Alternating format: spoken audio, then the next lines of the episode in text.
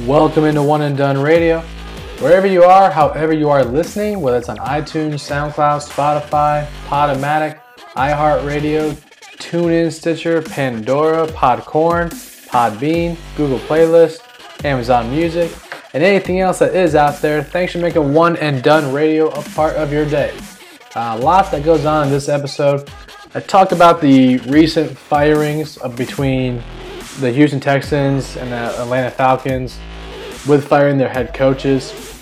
And then the Cleveland Browns actually look like they are for real. And finally, I end the show talking about the NFC East and how it's probably the most crazy division that's happening right now because no one seems to have a real grasp on it. I know it's early, but I still talked about it.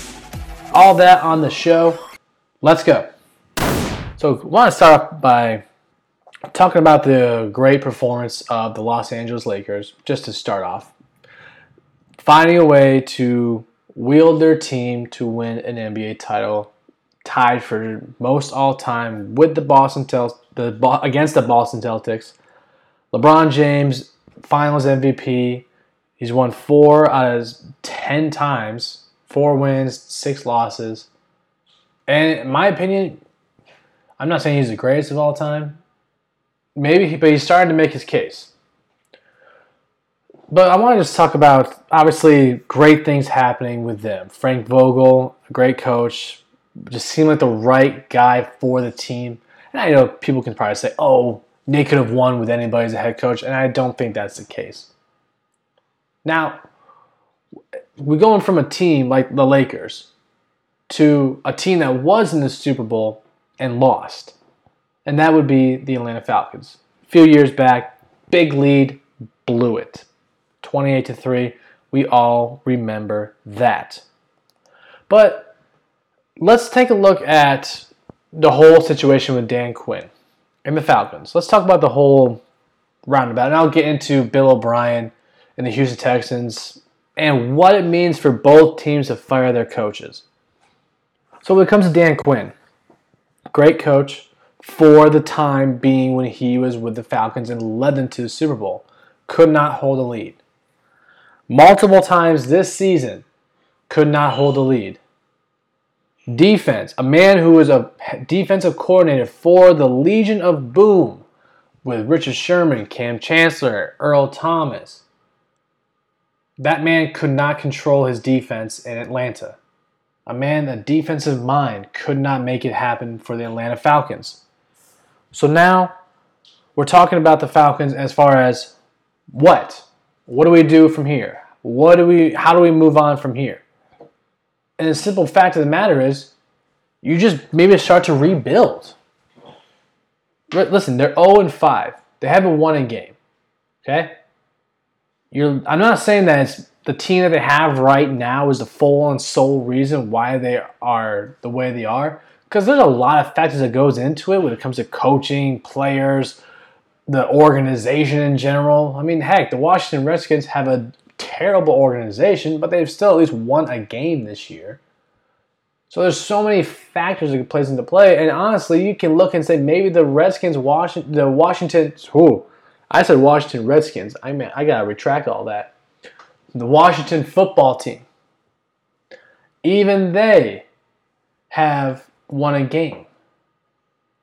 With their talent, that in my opinion doesn't seem to match up to what the Falcons have talent wise. So I think that when it comes to talent and coaching and the organization, all those can play a factor. Plus, I truly believe that they never recovered from that Super Bowl. Not a lot of teams do. That was a mental breakdown and I know there's been a few seasons since that Super Bowl happened. I get that. But when you have that lead, it can stay with you mentally. And now Dan Quinn, no longer the head coach. Raheem Morris is going to be the interim head coach. And now there's the Arthur Blank has come out and said he has to see about Matt Ryan. And I want to just talk about this. I saw some people on social media saying, well, Matt Ryan's not the reason. And no one's really sitting there saying he is. I'm not. Matt Ryan is not the reason why this team is 0 5. Is he a part of it? Yes. But is he the sole reason? Absolutely not. There's so many factors again. However, let's take a look at the future. Matt Ryan's 35 years old. Okay? He's probably got a few years left, maybe three. Depends on that level he's playing at. So if we're going to keep Matt Ryan around for three years, or should we go in the draft? Should we go and try and get a Trevor Lawrence? Should we go and try and get a Justin Fields or a Trey Lance to lead this team, to be the focal point of the future? Just take that for a second. And the best example I can say is looking back at what happened with the Peyton Manning and the Andrew Luck situation with the Colts. Peyton Manning was coming back from a neck injury, neck surgery pretty much, and they didn't know honestly how much longer he had left to play. So they and then there was talks maybe they could bring both on salary cap wise, but the Colts did a complete rebuild. Ryan Grigson and Chuck Pagano came in. They let go of Dallas Clark, Gary Brackett. They let go of Joseph Addai. They let go of a bunch of pieces. They kept Reggie Wayne and they let go of Peyton Manning. And what happened? For as much as I want to get on Ryan Grigson for how bad he was to the for the organization, he still was able to help rebuild a, a Indianapolis Colts team that did something. Playoffs after playoffs after playoffs. They continued to make it. Was the offensive line terrible? Absolutely. But they continued to at least make a run somehow. And I think when you start to see a complete like tear down, get rid of Matt Ryan, we get rid of other pieces as well. Don't bring back Todd Gurley, we just draft. When you start to see that, it gives hope. Yes, your team doesn't look good for maybe a, a year or two. However, you don't have to get rid of everybody. Just guys that maybe don't you don't see in the future. I think Julio Jones is a guy you have to keep around based on what he can bring as a player. I don't know about Matt Ryan because if you can get a Trevor Lawrence, why would you want to keep Matt Ryan around? Because you know why? If he does, like if he has a bad game, you're stuck with him, or you're going to hear from the fans wherever they're going to be. We don't even know if they're going to be on the field or be with the team next year, but you're still going to hear from the media saying, "Put Trevor Lawrence in," and that's just not what a quarterback wants to deal with when they are the starter. So a rebuild, my opinion, should happen.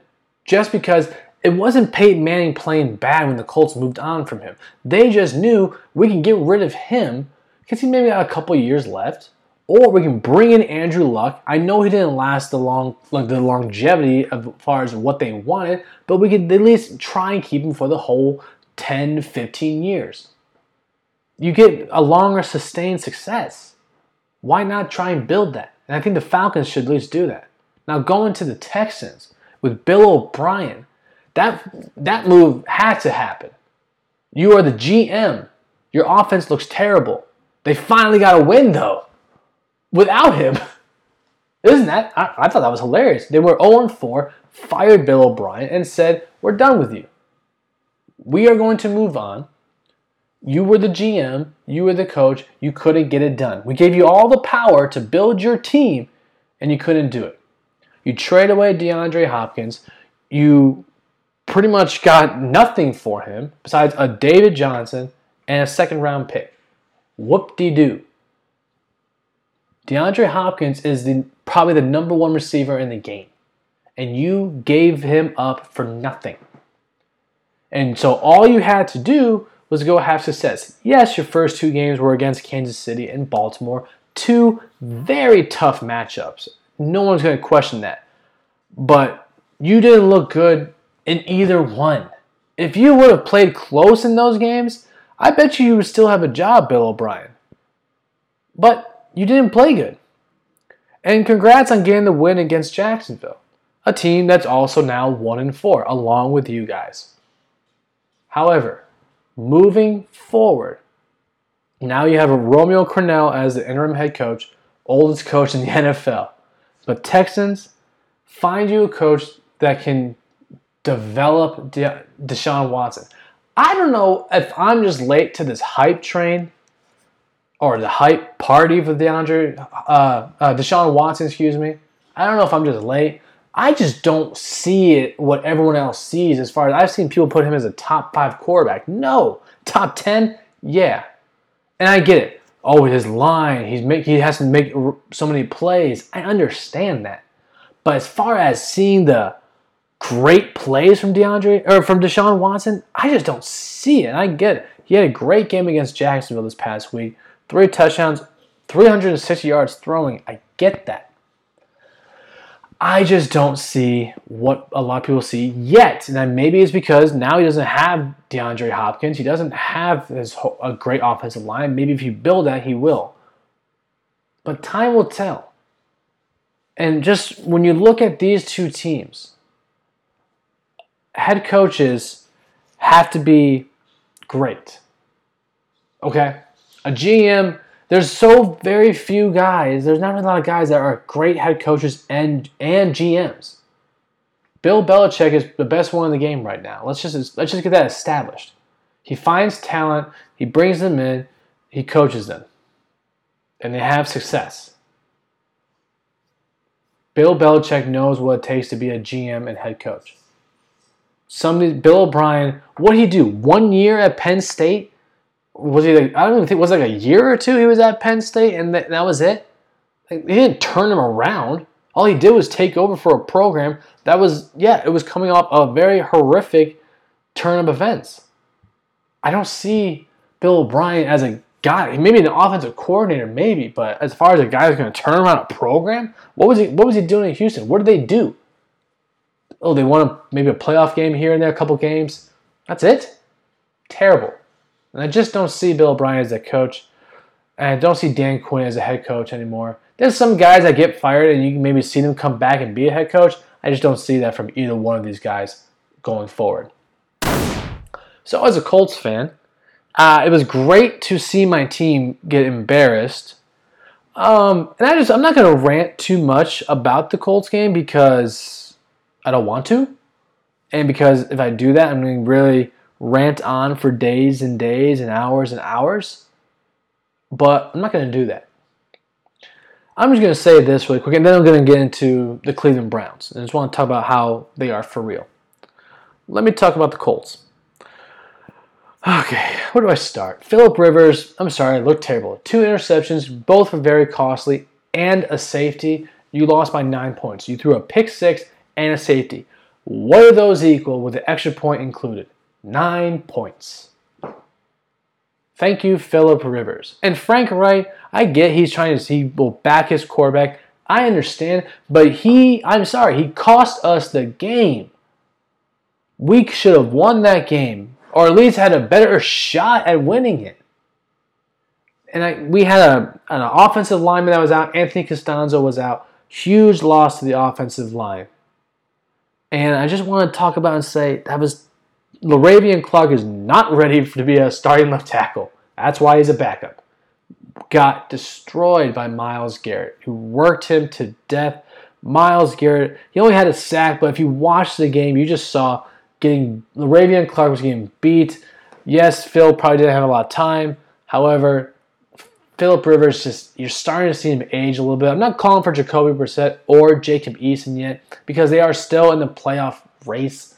I just don't know if Phil's the guy for this year. Maybe it's just a one year deal and they stick with the one year deal because there's talks of, oh, maybe they bring him back for a second year. No, how about we just do the one year deal and we'll see how that goes. Now to the Browns. I was one to sit there and say in the first game of the year after they got embarrassed by Baltimore. I was sitting there saying, this team's not good. It's the same old Browns. They're terrible. They're going to be terrible. But I think a lot of us just didn't realize and understand it's Baltimore. It's the Baltimore Ravens, who, if they once they get a lead, Lamar Jackson will hold the lead. When it comes to trying to get for the Ravens to go and get a lead, they can't do it. But when it comes to getting the lead, they'll be fine. I realize I kind of did like an oxymoron right there, but I think you understand what I'm saying. Now for the Browns, back to them what you're seeing from the Browns, and I know Baker threw two interceptions, but for the most part, they understand that they don't want him to do too much. lean on the running game. They ran the ball 33 times. They threw the ball. They had Baker throw the ball 37 times. So keep it balanced. Don't overwork him. Don't have him do too much. Let him continue to do what he needs to do to win, to help you win games. Let's just be not a game manager because I know he's not really that, but he's not something that they're going to force to do too much to carry them on the back throwing the football. They know what they have right now. Baker's looked better compared to last year. Baker has actually looked pretty good. Now, when it comes to what he has, you should look good. Let's look at the Browns. And this is I think the Browns are going to make it least a wild card berth for sure. Probably you could probably make the case now after watching the games and who they drafted as well. You can probably make the case that the that the Browns have the best offensive line in the NFL. They are building cohesion. They are working together on this offensive line. Now, when it comes to the weapons, you have Kareem Hunt with Nick Chubb when he comes back, Jarvis Landry, Odell Beckham, Austin Hooper, David Njoku. I mean, this they just have weapons for days. And that's how I look at this Browns offense. And defensively, they already have talent. Again, Denzel Ward, Myles Garrett, both are two great players. Sheldon Richardson as well. Great players to have on that off on the defensive side of the football. This team has a very bright future when everything clicks. They are 4 and 1 for the first time. I don't even remember when the last time they were 4 and 1. I don't know if I was born. I think I was born. I don't even know, but I wasn't watching. But I guess I, I don't know. My point at the end of this is this: the Browns are legit. Let's just let's just get that out there. Okay, I know they haven't beaten a lot of people as far as if you look at their schedule, but this was probably their biggest test was the Colts. I mean, and I guess it maybe shows the Colts who they really are. But if you look at the wins, it's going Cincinnati, Washington, Dallas. Cincinnati Bengals, we know what they're doing, not much. Washington football team, we get it, they're not doing much. And Dallas Cowboys, zero defense. And then the Colts. Now you got a good win against a team that's supposed to be really good. The Colts, however, just did not rise to the occasion. And the Browns have and they're looking really good going forward. And I just think that personally, they're going to be a wild card team. I just don't think they're ready to take a hold of, of the division with the Ravens and the Steelers, but making the wild card is definitely in the future for the Cleveland Browns. For a fan base that's just dying to have the Cleveland Browns there in the playoffs. And closing the show, I gotta talk about the NFC East and just how I don't know if it's like crazy or just what's happening. But the NFC East just looks all over the place. It's up for anybody's game. And I want to talk about each team really quick and kind of their big headlines from the NFC East. Number one, let's start with this past weekend. Let's start with the Dallas Cowboys.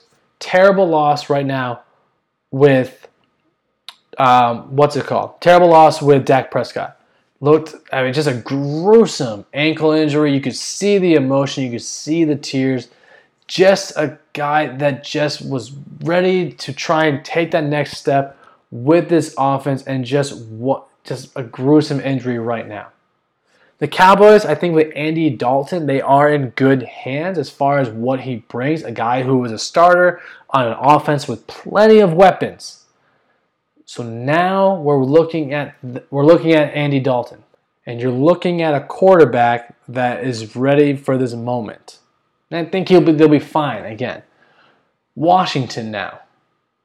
What a crazy situation with the quarterback situation. Okay. First off, Dwayne Haskins was benched, and I don't want people like when people make this like a race thing. Like, I'm sorry, like it's just Dwayne Haskins is just not playing the way he should be right now and there's I get there's a lot of people that are gonna say, well, he hasn't had a lot of time, he's got the tools, and yeah, he definitely does. But are we gonna sit there and say that he should be starting right now because these the Washington football team and Ron Rivera all know they actually have a chance right now to win the division. They have a chance. You want to know why? Because the Dallas Cowboys are two and three, and the and the next, uh, the Washington football team has one win. So they are literally one game out of first place. So are we ready to sit there and say, should we not put Dwayne Haskins in? Or should we not try and figure out the best quarterback for the team?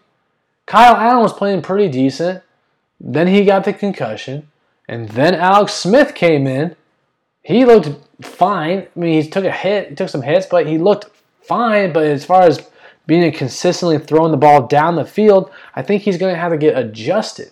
Ron Rivera just knows Dwayne Haskins is just not there yet.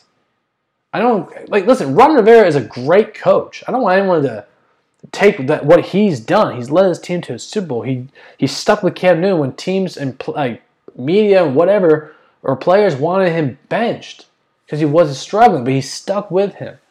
Last year, he Cam Newton had a foot injury. That was the problem last year.